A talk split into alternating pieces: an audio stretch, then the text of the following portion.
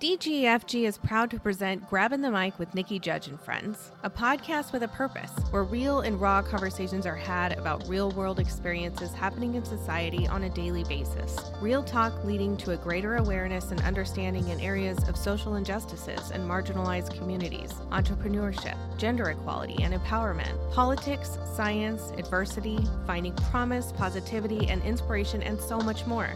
So get comfortable and get ready for great talks and many moments of laughter with Nikki.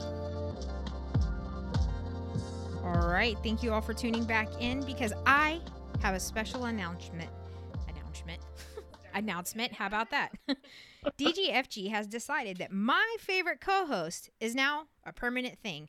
Congrats, Keri, and welcome to Grabbing the Mic with Nikki and Keri. I almost said with Keri with Keri and Nikki, which Keri wants it that way. She wants her name first because she's literally taken over my podcast, but that's fine. Everybody loves your voice anymore, Keri. So, since this is now your show, why don't you tell us who we have today as a guest? Because I know she's your favorite, but that's fine. That's fine, Keri. Tell us who. well, thank you so much for that warm, warm welcome. Uh, yeah, no, I'm super excited to be co-hosting with you. It's not just it's not just Nikki's podcast anymore. So suck it. All right. Um, we have today super excited. We welcome back Portia Burch with us. Thank you for coming back, Portia.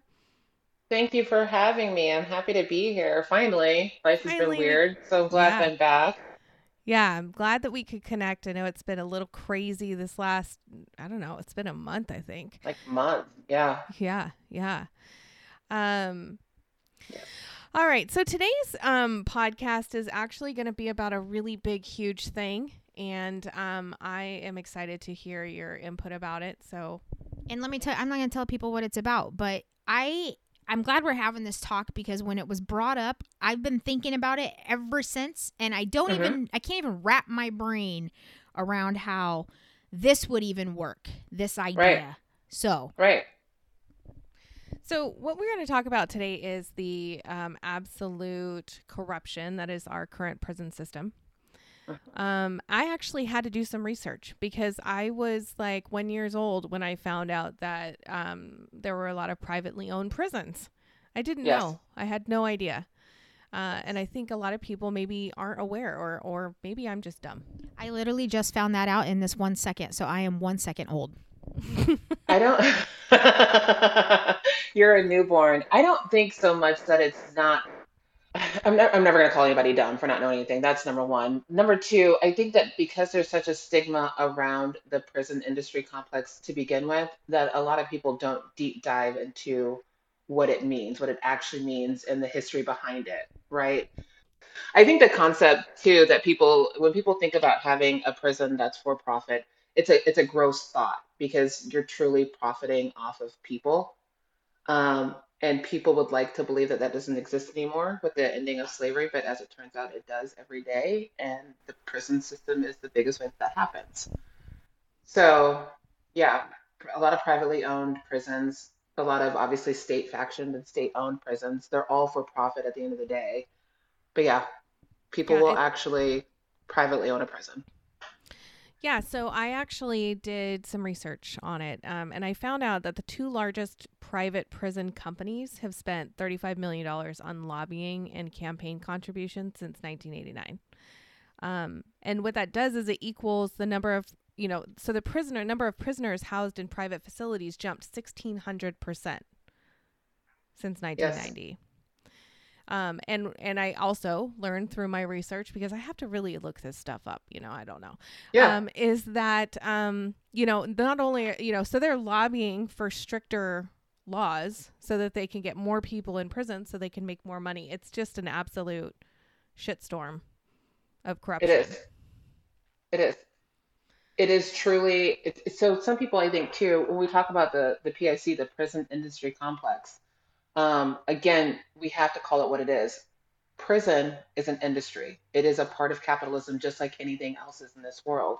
So the fact that the only way to get certain people to lobby for certain things to be considered a crime is just so people can then be arrested and be housed in these these units is disgusting overall, right? Like we can't get laws passed that make the most sense to actually keep people safe. We're then instead focusing on passing these laws to house people and keep them in prison. Whereas if you think about it, that number that you gave, that $35 million that was lobbied, if if we think about what could have been done with that $35 million to be proactive as to what's getting people actually imprisoned, could you imagine like the work that we can do? Absolutely. And that's that's kind of that's why it's so important. You know, we're not spending our money in the right place. We're not putting our efforts in the right place. And and it gets scary when we start talking about it because you say the words prison abolition and to breaking down the prison industry complex and to actually getting rid of prisons, the first initial thought is where do the bad guys go? Right? Yeah, exactly. And you think of prison as it's just a holding tank for all these really, really bad people in society. And thank goodness they're there and we're out here. So we're being protected. Mm-hmm. Mm-hmm. But if we think about what got somebody to the point that they committed these crimes, and that's the part that we don't think about, right? We don't think about um, what could have happened in somebody's life to get to the point that they had to do anything that is deemed a crime. Right. Absolutely. Right. And I think about, you know, our last podcast was about gun control and um, we had an attorney on, uh, Mark Reichel, and he was talking about um, the mental health crisis and how, uh, you know, it's just atrocious. And really, there's there's not a whole lot of comprehensive, really healthy ways to help those in mental crises, you know, that have mental health Right. issues. So if we were to put that money towards those types of programs and to all kinds of programs, I mean, it's really endless the possibilities that we could do with that kind of money. It absolutely is. It absolutely is. If you and, and even looking, diving into what happens in prisons and what ideally is supposed to happen, because I think that the concept or what people want to believe is that prison is a place for reform. It, that's a load of crap. It's not actually true because there's not actually any programs that are being um, being held at the level that they should be. I feel like there's just enough to hit like the state minimum of okay, we have to acknowledge the fact that people don't have education. So we have to make sure that people are getting their GED at least. We have to make sure that people are at least working. We have to make sure that we're at least talking about healthcare. Um, but it's not comprehensive healthcare. It's not comprehensive mental health care. Uh, the schooling is mediocre at best. It's usually some tired person that just does not really want to teach. So we're not actually giving out education so that people, when they are released, that they have the tools that they need to actually change or address the trauma that got them there. I don't believe that anybody inherently wakes up and says, I'm just going to commit crimes. Now, yes, there are studies that are done about mental health and different defects and all that good things. But generally, if you have somebody that is serving time, there was a reason that got them there, right? Even if it's gang violence. Well, why did they get into a gang? Because they didn't have anybody at home to take care of them, so they look for their own family. So if we talk about the home life and why they weren't taken care of at home, that's our real concern. But we don't we don't focus on that. We focus on getting them housed into a prison and then not doing anything with it. Do you see a, uh, you know, you said the home life and stuff, and that brings me back to our first podcast. It takes me back to our podcast with um, Loretta King, where I learned a whole lot about slavery and the breakdown of black families and how, um, you know, black women were sort of um, taught to be extremely independent because the men were being broken down and the whole family unit was being, you know, broken apart. And it's just this horrific Mhm. cycle.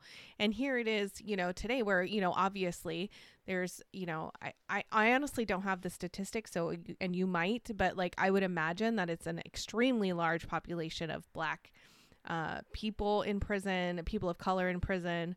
Um, and it all just seems to all just kind of cycle cycle back to like the dawn of when uh, the dawn of our nation really Yes, absolutely. The the number of black and brown people that are housed in prisons versus white people is drastically out of line. But that ties into a lot, right? Um, and this is me kind of like figuring out how to just focus. This is like a heavy topic. Obviously, we talk Sure, about this. sure Um, you know, and we talk about like, you know, like the family life and how how it's considerably different, but it's always going to come back to the fact that we live in a racist world, right? So, right. um, the the home lives of the black and brown people that have been imprisoned looks considerably different, or for the most part, looks considerably different than their white counterparts, right? And that's because of the systemic racism that's been in place. So that's always going to to up that number there. And then we talk about how racist the judicial system is. So when we talk about, you know, two people going before a judge for essentially the same crime, and the only difference being their skin their skin tone, their race, and you see how many more black and brown people get sentenced for a crime that white people just don't. We're talking drug crimes, we're talking domestic crimes, we're talking violent crimes, um, there's not there's not a level playing field for how justice looks like that either. So um, it's easy to say that yes, we need to talk about the home life, but again, I'm going to go ahead and say we need to go beyond that and, and figure out where we're still in such a racist society. But it does come from like the broken homes, you know. It comes from, and maybe not even a broken home, but a home where it's just not your traditional setting. Sometimes it's not even that somebody didn't have the family that they needed at home, but they didn't have the resources that they need. How many times do we see a child maybe stealing something from a store because he didn't have any food at home? Right, right. And, and I think that's what it comes down to, you know. And I've, I've thought about this and kind of like how to uh, like talk about it the most to make it make the most sense, right? With with abolishing prisons. Um, and it ties in a lot with the work that I'm doing recently with like Black and Pink and our Opportunity Campus. I'll touch on that later. But it's always going to come down to the fact that it is easier to toss aside people that have done what's considered wrong instead of figuring out why we got to that point. Right. Absolutely. And yeah, that's a, a fight that I'll have to... for anybody. Sure. Yeah yeah, it's a whole lot easier just to throw throw somebody, you know, into a, in a cell and and throw away the key and just not think about it.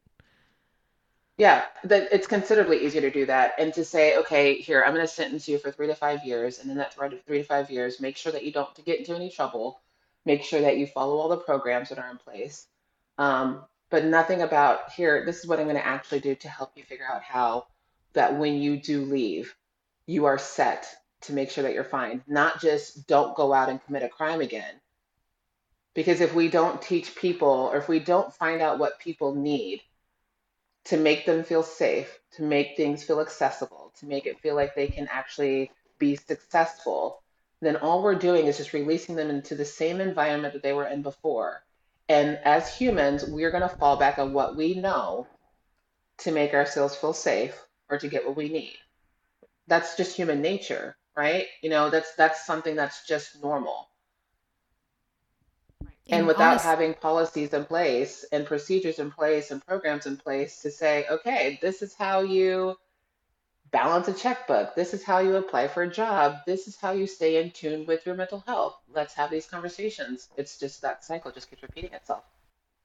It's crazy too because I'll know a lot of people that get released from prison and they'll say all I learned in prison was how to be a better criminal. So then they get mm-hmm. out, and like you said, and they're in the same environment, they're in the same places, and now they're committing crimes, but now they feel they've been better trained to commit those crimes. Do you know what I mean? Right. So it, it in in prison, it's that that that's what they're learning right now because that you know they're not like you said, there's not a lot of programs that are substantial that are provided to them other than training from yeah. their peers on how to be a better criminal. And I'm going to challenge your language there because it's um, it it looks like that they're becoming better criminals, but really what they're learning is better survival tactics. Because the carceral system is just as dangerous and just as volatile as the real world is. We just have people in place that have badges and guns that get to say that their rule is a law because they work there. Sure. So, um, and and that's that's what it is. So that's that mindset of they they learn how to survive while they're inside, and then those tactics carry to when they're released because we haven't given them tools to learn how to survive that doesn't involve in some way doing something that's considered illegal right um, right. you have the, the things that happen in prisons are the things that happen in everyday life. There's sex work in prison. There's uh, drug dealing in prison. There is um, all sorts of these things happening that are just a matter of survival to make sure that somebody makes it to the next day. And it's wild. It's just, it's absolutely wild. You know, um, yeah, it's just wild. I think sometimes it's just best to leave it at it's just wild to think about. Sure. Sure. So, Portia, how what would it look like to you to abolish the prison system? What would what what what does that even look like? Uh, Do you mean just to, to not have the prison industry complex as a whole? Yeah. To me, to me, it looks like um, essentially rehab centers. It's I think that's the best way to say it in a way that makes the most sense and it sounds relatable. Um, so we have there's still places in place. they're usually mental health facilities that are still part of the institutional uh, industry. But housing, if we're going to send anybody somewhere else because they committed a crime or because they broke the law, the law that's been established by the judicial system, then it looks to me that they're in housing where they still have access to actual meals, they have access to actual working, um, so they can actually work a job and not just work for a dollar twenty-three a day because that's what most prisoners make, and that's on the high end. Sometimes it's eighteen cents a day. Um, it'll look where we have trained staff that is actually there to do the work that needs to be done. So trained mental health staff, trained um, physical health staff, so that we can have comprehensive health care for everybody involved. It will have um, programming again for schooling, true schooling, where it's more than just your GED. And then if we want to go beyond that into college courses, that there's accessibility there. Um, work training, resume training, essentially a place of programming where somebody is housed in that. And then for nobody to make money off of that. This Right. country makes it has too much money to have to spend a dime on reforming the people that they claim to love so much. We talk so much about how the United States of America is the best country in the world, which I think I've shared my opinion on that and it's crap. But if we want to say that that's actually true and maybe show that, then let's spend the money on taking care of our people and not just tossing them aside. And there's no reason why we can't do that. For every prison that's there, that can turn into a rehab center that has actual resources that make an actual change. I'm not saying that we don't have to house people when a law is broken. We need to figure out why that law was broken and make sure it doesn't happen again. And we can't do that without actually touching people. We can't do that without actually spending time with people. So, as quickly as we can send somebody to rehab because they have a drug problem, then let's send them to rehab because they've broken a law and let's find out why they broke that law. Anybody that's been to rehab, even if it's just been like an AA meeting with another friend, we talk about what got us there, right? Like, this is why I started using. This is why I started drinking. This is why of all of this. And there's the conversations. Okay, so I have this trauma that I have to unpack and I deal with that. But there's these conversations to get to the point that we stop doing the behavior that we we're doing before. Why can't we do that with any other quote unquote transgression in this world? Right. That's what that's what it looks like. So, uh, uh, and so when you when you talk about that, it sounds like a great idea. It sounds amazing, Mhm. but it also sounds huge, right? And I imagine that it would be should anybody want to take, you know, should a group of people or whatever government um, take on that challenge. Um, and are there? Do you know of of you know some organizations that are actually looking at at that and and kind of pushing towards some semblance of not of of getting of doing away with this mass incarceration of people for Mhm. profit. Black and Pink is. That's the organization I work for. We're an abolitionist organization um, with a focus on prison abolition, but we're an abolitionist organization. And abolition work is really just tearing down these systems that are in place of oppression. And so, yes, it can work. And it sounds really big. And you make it like, I actually love that you said that. It sounds like a really big idea, right? And it sounds extreme. And how can we make that work? How can we not? In Nebraska alone, we have three prisons, three, four, four prisons four prisons with people on staff that are correctional officers, and then also your nurses and your healthcare and then everybody else. It, it, it sounds big, but it's really as magical as taking those correctional officers out of the picture. Because those are people that are just applying more repression and putting people in place staff of mental health care staff. We can we can make it happen. We just have to redesign what's already there. We have to tear down this prison mindset of you don't have any autonomy you're just a number we tell you exactly what to do when to do it and where to be and where to be there and all of these other rules and instead we make that reformative we teach reform right we can talk about gun reform we want to do gun law reform because we want to change that because what is in place isn't working. Um, we can do criminal justice reform too. What's currently in place isn't working. That's why people keep getting imprisoned because we're not addressing the main issue. We're not resolving the trauma that's actually happening in real life. So it sounds really big, but it doesn't. It just it's just really like a switch in your mind. Take what's already there and redo it. Break right. down what's there break down like the the program, break down the system that's not working and make it work. Then it just comes down to obviously finding people that want to do this work, but there are people that are in line to do this work that don't even realize it, right? People right. are abolitionists every day without even knowing that they're doing it. I was talking to my executive director a little bit earlier, and she was saying, you know, she's a size 16 and she goes into a store, and if she can't find anything her size, that's a system of oppression.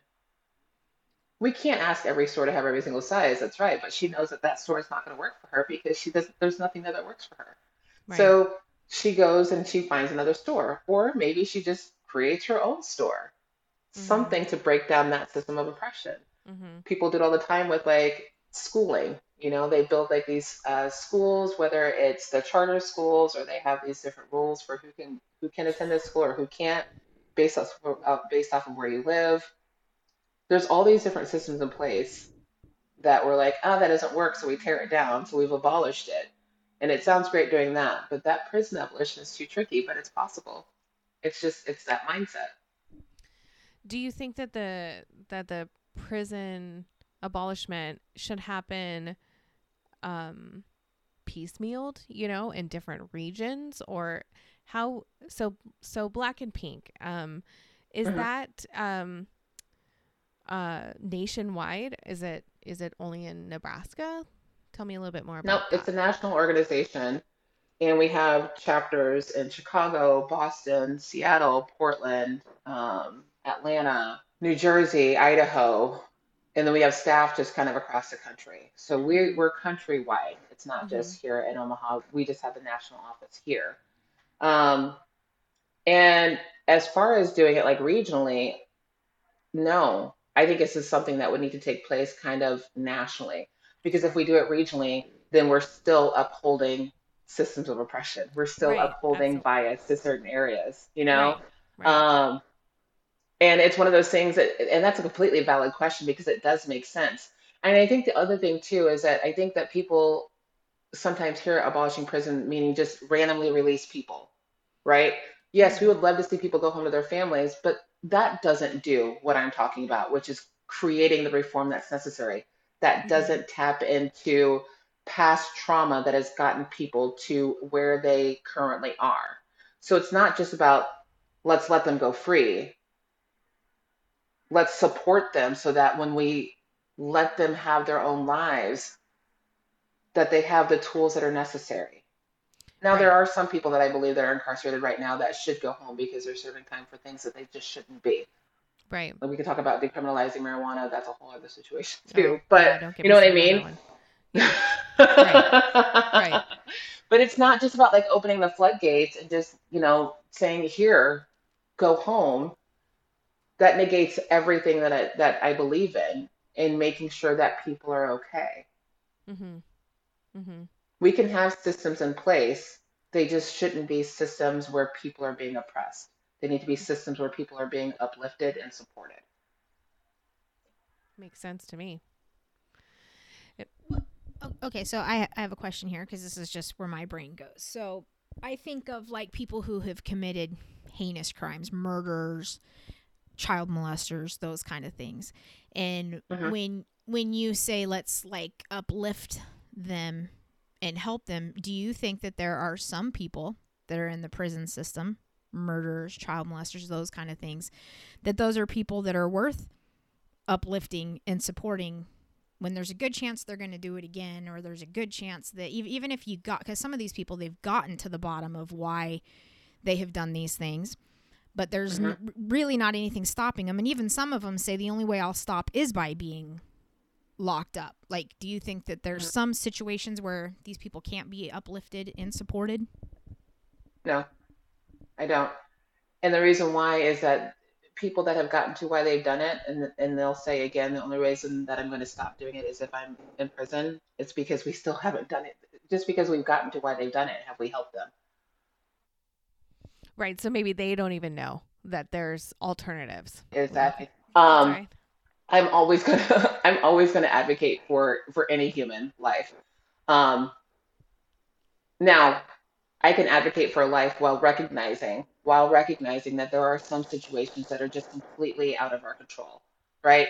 Um, but even doing that work of saying, okay, so you have somebody who has murdered somebody for whoever that person is, why ever they did it what are we going to do to make sure that they don't do it again besides just keeping them locked up i don't know there are some things that i just don't have answers to but i do believe that we should at least try you know Right. i do right. believe that the effort should be there and we're going to get to those situations that you just recognize that it's a lost cause it's no different than like trying to get back with your ex too many times like oh maybe.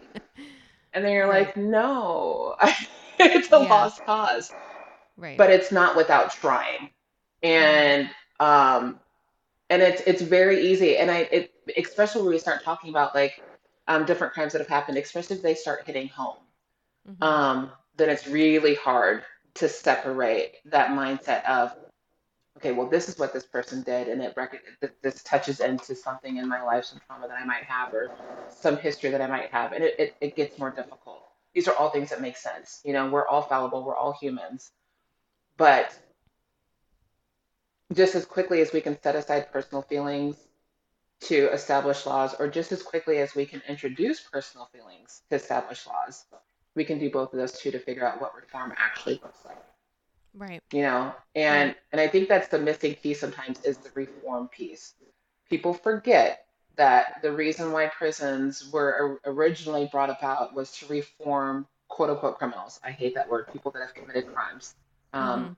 people Mhm. first language but it was it was designed for reform Mhm. the only problem is is that the prisons and the people that run them that establish them that control them forgot about that reform piece there's not actually any reform happening it's just housing for people that we just want to get rid of Right. And I I know that like I was thinking about um everything that happened during, you know, that's happening during the pandemic, but mostly last year when there was, you know, rampant cases of COVID and these prisoners uh, in, in prisons and they were just having the worst time getting everybody tested. And then how do you, um, how do you keep, you know, the people who tested positive for COVID away from the people who Mhm. Were negative and it was just a shit show of like Right. trying and and that's just a small example of a, of a unique situation but i know that there's so much uh, corruption and just horrible um, conditions in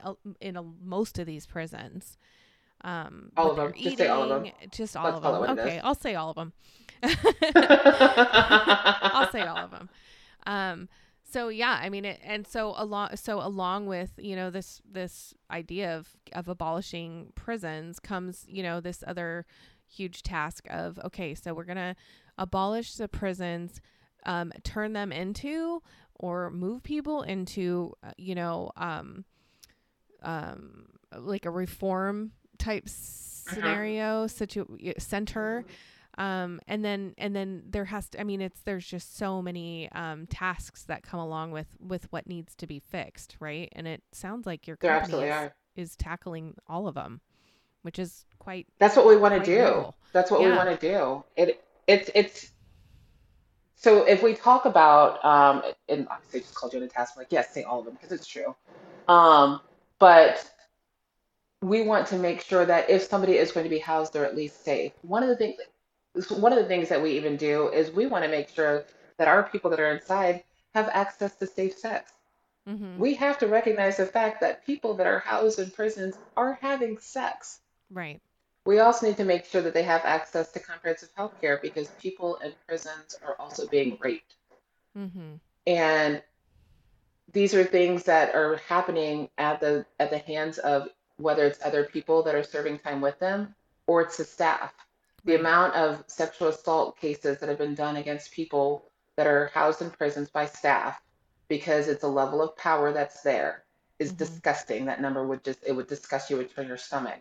Mhm. Um, but so there, there's that piece into it. Then the fact that drugs are getting into the prison, and the drugs are getting into the prison by way of the correctional officers. So, yeah, we need this to look like we need to look like a place where it's people first, Mm-hmm. right? Where it's okay, we are here, and by we I mean the staff, we are here to figure out what we can do to help you. Right. Right. How and turn them back Can into their we help names. you? Yeah. Exactly. Yes. Yeah. Address them by their names and not by their numbers. Exactly that. Exactly that. My um my executive director, Dominique Morgan, for the longest time, she had her social media with her prison number behind it. She had hats that she wore with her prison number on it because she reclaimed that. And so that's her story, and I think that's fantastic. But there are people that when they have left prison, that their first response is if their name is called to rattle off their prison number. Right. Right. What kind of existence is that? Mhm. If that's if that's if that's the legacy that somebody left a place that was supposed to be a reform, that's not the legacy that should be there. Right. No, it's so true. It's so, and it and it becomes second nature, right? I mean, we've all seen um, prison shows, prison movies that sort Mhm. of make it like intriguing and fascinating, but it is just a extremely sad situation. Right. And these repeat uh, quote unquote offenders, you know, and and they're just you know eh, because it once I think once that ball start, starts rolling and you're you're noticed by law enforcement or you have a record or whatever, Yes. it just becomes so much easier to get back into that because now you're you've been caught up in the in the big machine. That is what that is what people that have been in prison are known for. They Right. lose their autonomy. Yeah. And and I and I want to make sure that I'm using the correct language. They don't lose their autonomy, it's stolen from them. Right. We like to um, talk about, at least in this podcast, how what what can you and I and uh, Nikki and someone listening do Mhm. uh, do? What can we actually do that's an effective that we can feel like we're we're helping in some way? Because it does seem Sure. daunting if you're not part of the organization that you're part of, or uh, you know, just just somebody listening in their car or at home. Right. Uh, the first thing I would say to do is uh, research. Obviously, that's always going to be my answer. Go to blackandpink.org. That's the website for the organization. It's just truly blackandpink.org. Mhm. Um, read up on the history of what we do and why we do it. Um, and ask questions. Mhm. Um, reach out to us. We have an we have an email address that you can send questions to. We have a pen pal program if you feel comfortable doing that, writing to somebody that's in prison. Um, that right there, that pen pal program is huge because again, it makes somebody real. It personalizes. It gives people back that personalization. Um, so those are some personal things that you can do. I'll always say donate if you can. Donate, donate, donate Mhm. um, because this is something that, it's going to take money, right? We can get the government to throw money at justice or what's considered criminal justice, but we can't get the government to throw money at what's actually considered reform. So that's that helps it too. Mhm. But honestly, uh, on a personal level, is change your mindset. You know, um, start changing your language. Is something that's very simple. So because when we start to do that, then we start to again personalize it. So um, criminals, people that have committed crimes, um, prisoners, people that are in prison, um, making it people first, recognizing that people that are serving time in prison are actually people. We are talking about people. We're talking about human beings, right? And and in some ways, thinking about could that have been me? Is there something in my life that happened that I was privileged enough to either have support to come out of that or I have the mental fortitude to recognize that what I'm doing doesn't work and I need to stop it before I get into quote unquote trouble. Or mm-hmm. you had somebody that just said, hey, and shook your shoulders and said, what are you doing? Let's figure out what's going on. Let's get your mind right. Right. And, and I'm when sure you think everybody about can, that, yeah, I'm sure oh, everybody yeah. can identify with that. There's got to be something in your life where you're just like, man, I'm so lucky that I that I stopped doing that or that I got out of that or whatever.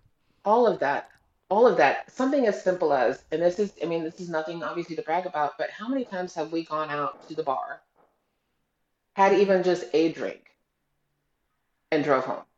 Oh, yeah. Yeah. wrong place, wrong time, wrong police officer, wrong anything, and it can Mhm. turn drastically different. Or it's raining, or something happens. You know, so there, you can't tell me that every person in this world has had at least one instance that they're like, man, that could have gone drastically different. Sure. Yeah. No, it's so true. So true. Right? Um, yeah. or, I mean, you know, yeah. Yeah, Nikki has actually a unique um, story. She had a run-in with the law um, when she was she was 18.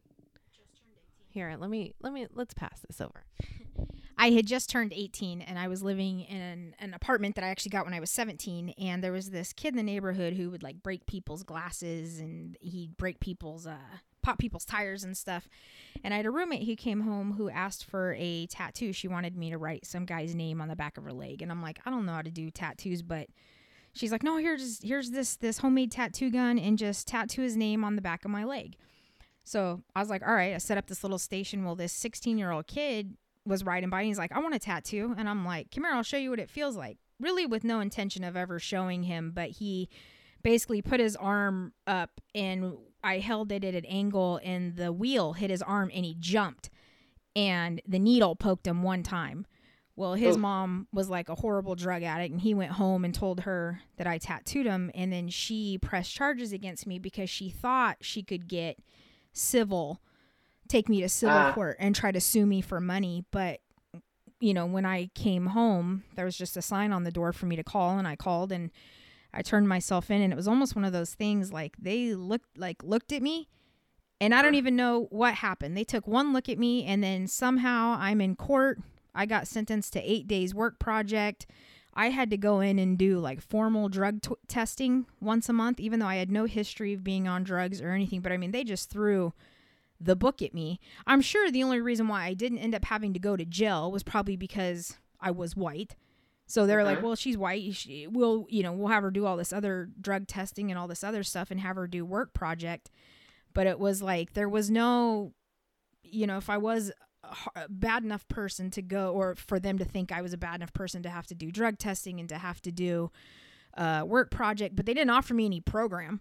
They didn't offer me anything to Right. you know anything they just assumed i guess that i was a drug addict and but here go go work for us for eight days and do labor and mow our yards and put our decals on our sheriff cars and all that kind of stuff you know and it and so that that's my own so and then i got a misdemeanor and i was on probation for four years which was crazy for one one dot and the only reason why the mom couldn't press charges against me was because when i went in there somebody else's attorney whispered in my ear and said, plead n- no contest.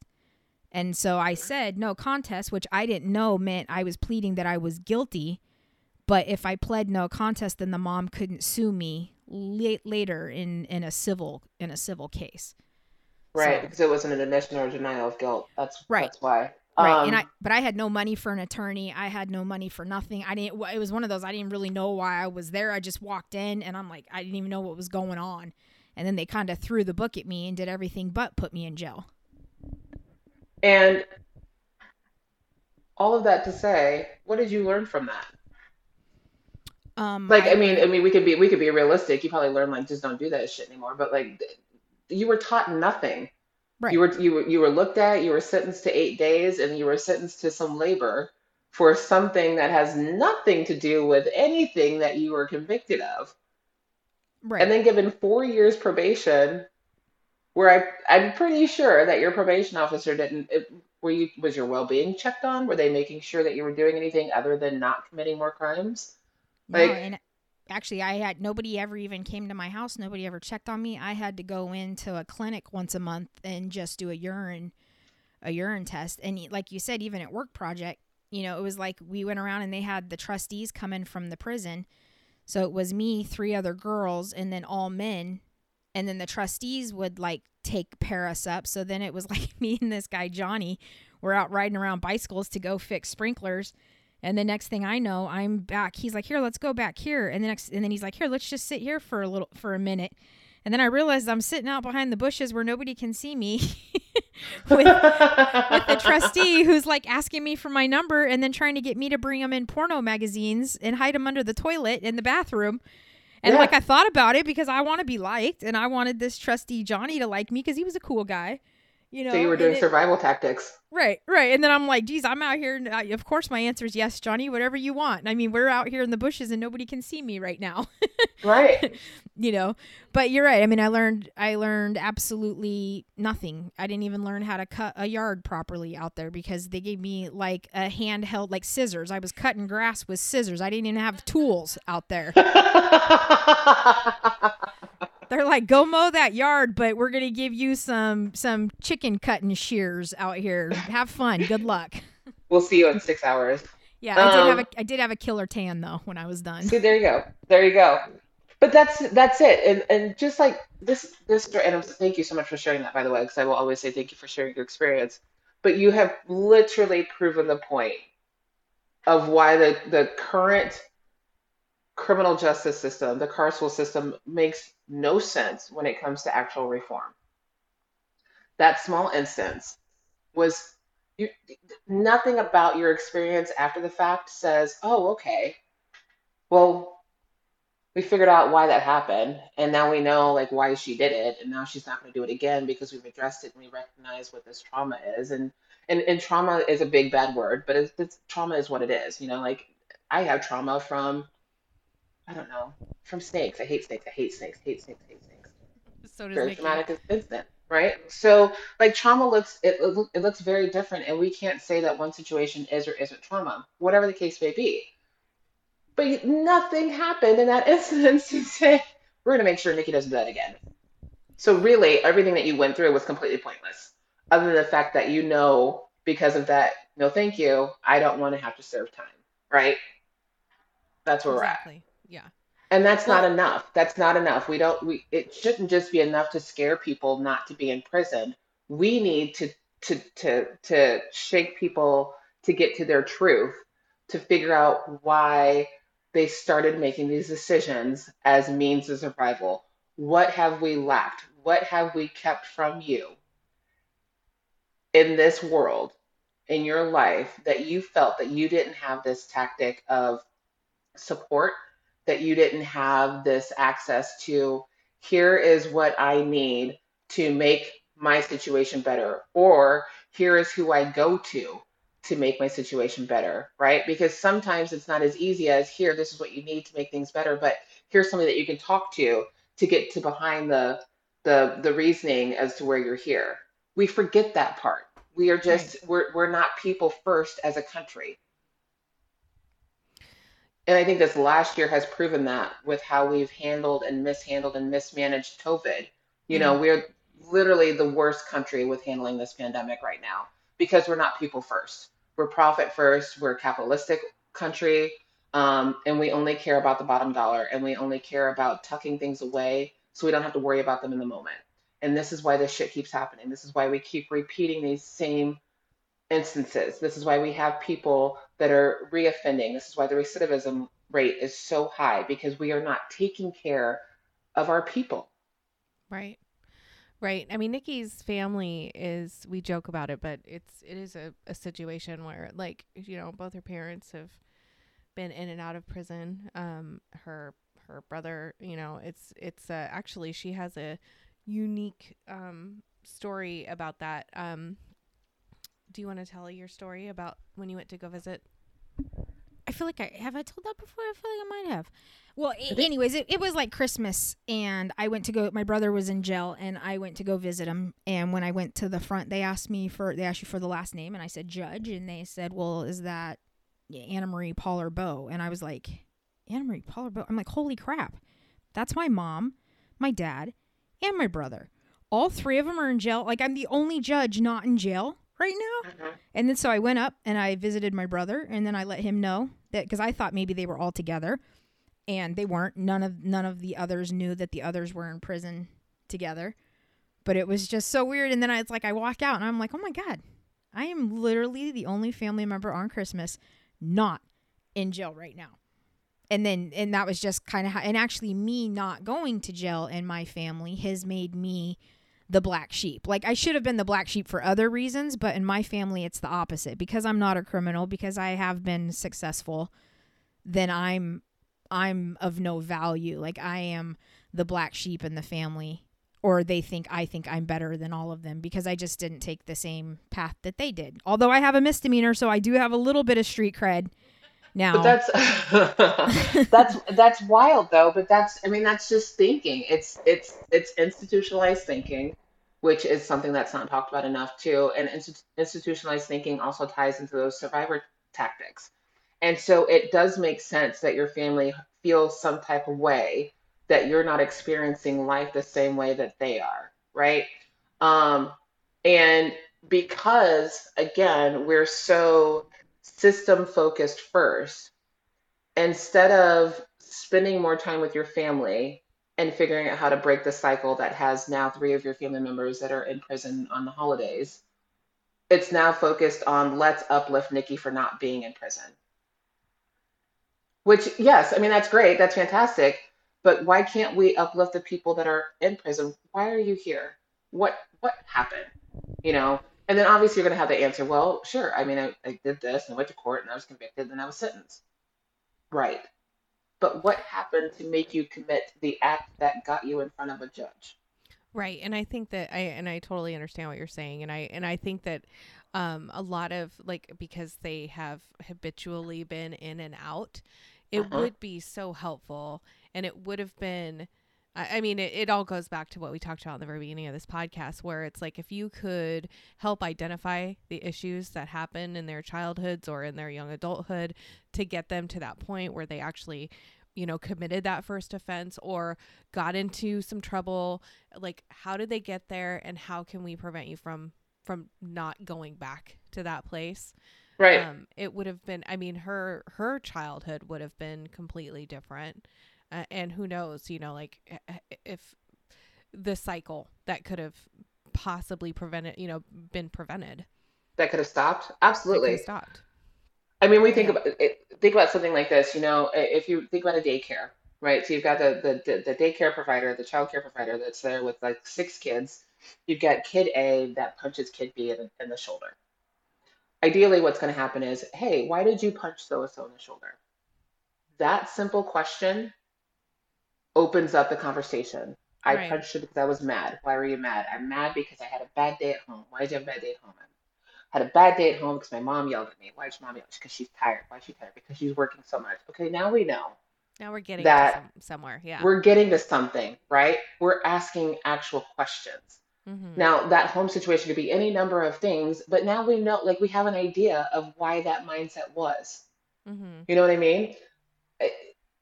It- It's, we are all trying to make it in this fucked off place that we call America. And we're all trying to do it in the best way that makes the most sense, that keeps us safe. And safety looks different to everybody, right? And because safety looks different to everybody, there are different ways to go about doing it because we don't have a system in place to make sure that we're taken care of.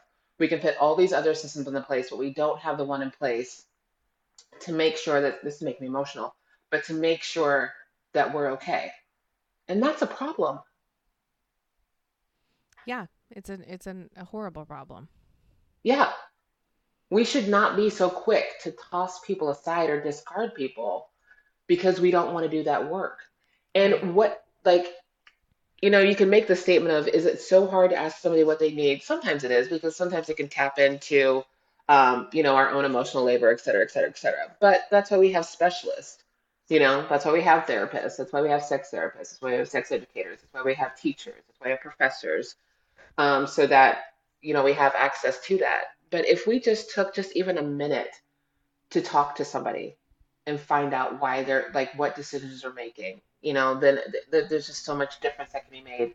And it's the same thing as when people are leaving. Another thing that we do with Black and Pink is um, we have what we call light in house here, where we house uh, individuals that have been released from prison that don't have access to housing otherwise. And that is something that's also so important too. It ties into Opportunity Campus, which will be the same thing for youth. It's queer system impacted youth. We'll be able to house 10, 10 kids that have been released from juvenile detention centers that don't have access to housing. They've probably been um, removed from their own homes for whatever reason. But that even even that small piece, that housing portion, mm-hmm. is huge. Right. Right. All if if somebody's been in prison for two years, that becomes that that becomes their house. That's yeah, their exactly. housing. Right. Right. Yeah, if you set them up with a foundation for when they are able to be released, then it's probably a lot gives them a lot better chance of not going back. Exactly. Uh, are you familiar with what the what the procedure looks like when you leave prison? Um, only what I've seen on uh, Orange is the New Black. So no. that's about the extent. oh, that's outstanding, actually. Um, so in most places, I, I mean, I don't know. Oh my god, I love okay. Whitworth, and I have, I oh my god, that's such a such an internal battle to love that show, but I do. Um, what happens when somebody leaves prison, and it, it varies from state to state, and it varies from, from facility to facility but you leave with the clothes on your back. Um, and depending again on what facilities allow, some will allow you to purchase your own clothing so that you can have X amount of quote unquote outfits to wear that aren't the prison issued. But if you mm-hmm. don't have access to that and the only money that you've quote unquote made is 18 cents a day that you're working, then you probably just have prison, prison issued clothes. So you leave with that. And in the state of Nebraska, if you have money on your books, meaning money that you've earned from working or money that people have sent to you, they give you a check and you take that with you. If you don't have access to that, then you get a check for $100. Hmm. And then it was a bus ticket. I would have to do more research, but it still might be a bus ticket. So $100, the clothes on your back, and a bus ticket is what is provided to the people when they leave prison. Why the fuck do we expect them to know what resources are available. How is that setting anybody up for success and not just saying, see you later? The other kind of clincher, I don't know if it's there too, but I know here in California that I noticed that they'll do, and it's kind of weird, is that they'll do all that they'll and then a lot of times they will only release them but they can't live in the county where they grew up or where their crime was committed so now you're taking these, you know, people who they don't have the skills that weren't that weren't taught to them. You're putting them in a completely different county. They can't live with any family members because they can't be back where the crime was committed, and now they're having a hard time even getting a job right. because of their criminal record.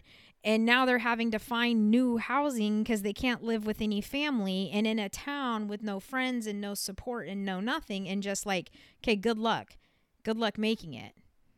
You right. Know, and, and I get on one hand, the thought is, let's not put them back in the same or let them go back to the same county because that's where the you know they're, it's too high risk of a situation because of their friends and they're this and they're that but you've also robbed them of their whole entire support system. So that you're, right you're, you're setting them up to fail no matter what.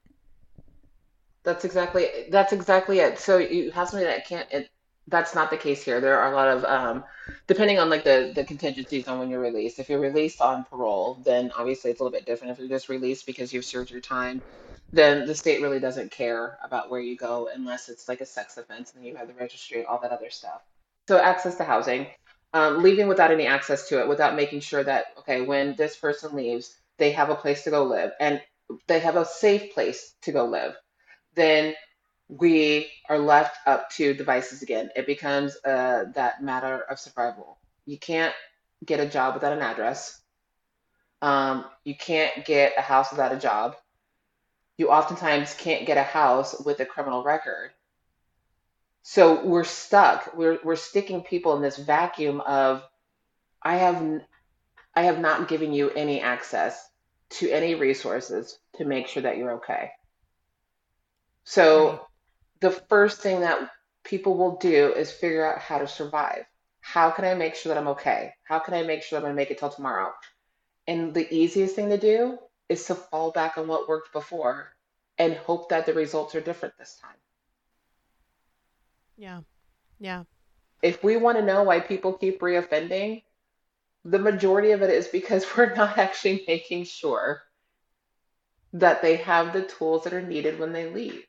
Mm-hmm. The tools are, and it's again beyond just housing and even like a job, but the tools of what happened, what what didn't I pay attention to in my life? Why why am I making these decisions? You know what I mean? So all of those tools have to be addressed. Right, the mental and, and we're emotional not. support. Right. Yeah. Yeah. Well, I think this is an amazing idea, and I'm definitely going to um, go to blackandpink.org and check it out. And um, we'll definitely yes. include links to everything and get some more information from you. Um, but thank you Please for do. taking the time to explain all this and, and kind of give us some insight into this really huge, huge issue that we have here in this country. Yeah, it's it's a large one, and it's it's not easy to talk about by any means because it shakes up a lot of, you know, a lot of stuff. Um, but it needs to be talked about. And yes, please check out blackandpink.org. Um, if anybody would like to email me with questions, my email is portia at blackandpink.org. Um, and I would love to field them if I can. Kind of the same rules that I said before. Like it's it's emotional labor, but I usually have the space for it. But these kind of questions, if I don't have the answer, I can get you the resources. But I would love for this to be talked about more because I think the more that we talk about it, um, the more it starts to make sense. You know, the more yeah. it's like, oh, okay, okay, mm-hmm. this is what we're actually trying to do, and it becomes more than just those words of abolish the prisons. Right, exactly. I know I learned a whole lot um, about this because at first I was like, "How is this? What is this even going to look like?" Um, but it right. makes sense. It makes sense, and it sounds doable. Mm-hmm. It is. It's I think and I think a good way to like leave this with people for like to think about is it's a system that's in place to oppress people. Right. And if abolishing prisons is too big to think about, but breaking down oppression isn't, then start with that thought, that mindset. Thanks for listening to Grabbing the Mic with Nikki Judge and Friends. Tune in weekly for new episodes on Apple Podcasts, Spotify, and Stitcher. Visit us at dgfgllc.com for new updates, sign up for the Grabbing the Mic newsletter, and links for the podcast merchandise. Yep, we are still in the pandemic, requiring remote schooling and remote work. How are those earphones for you and the kids working out? Looking to spoil yourself with some new headphones? Maybe replace or upgrade from what you're currently using? Well, Amazon is currently offering Apple AirPods with wireless charging case for 159, which is $40 off of the regular price of 199. So go ahead and click on the links in the podcast episode bio. You can also find us on Facebook at Do Good Feel Great or on the web at dgfgllc.com in the podcast section to take advantage of this special deal.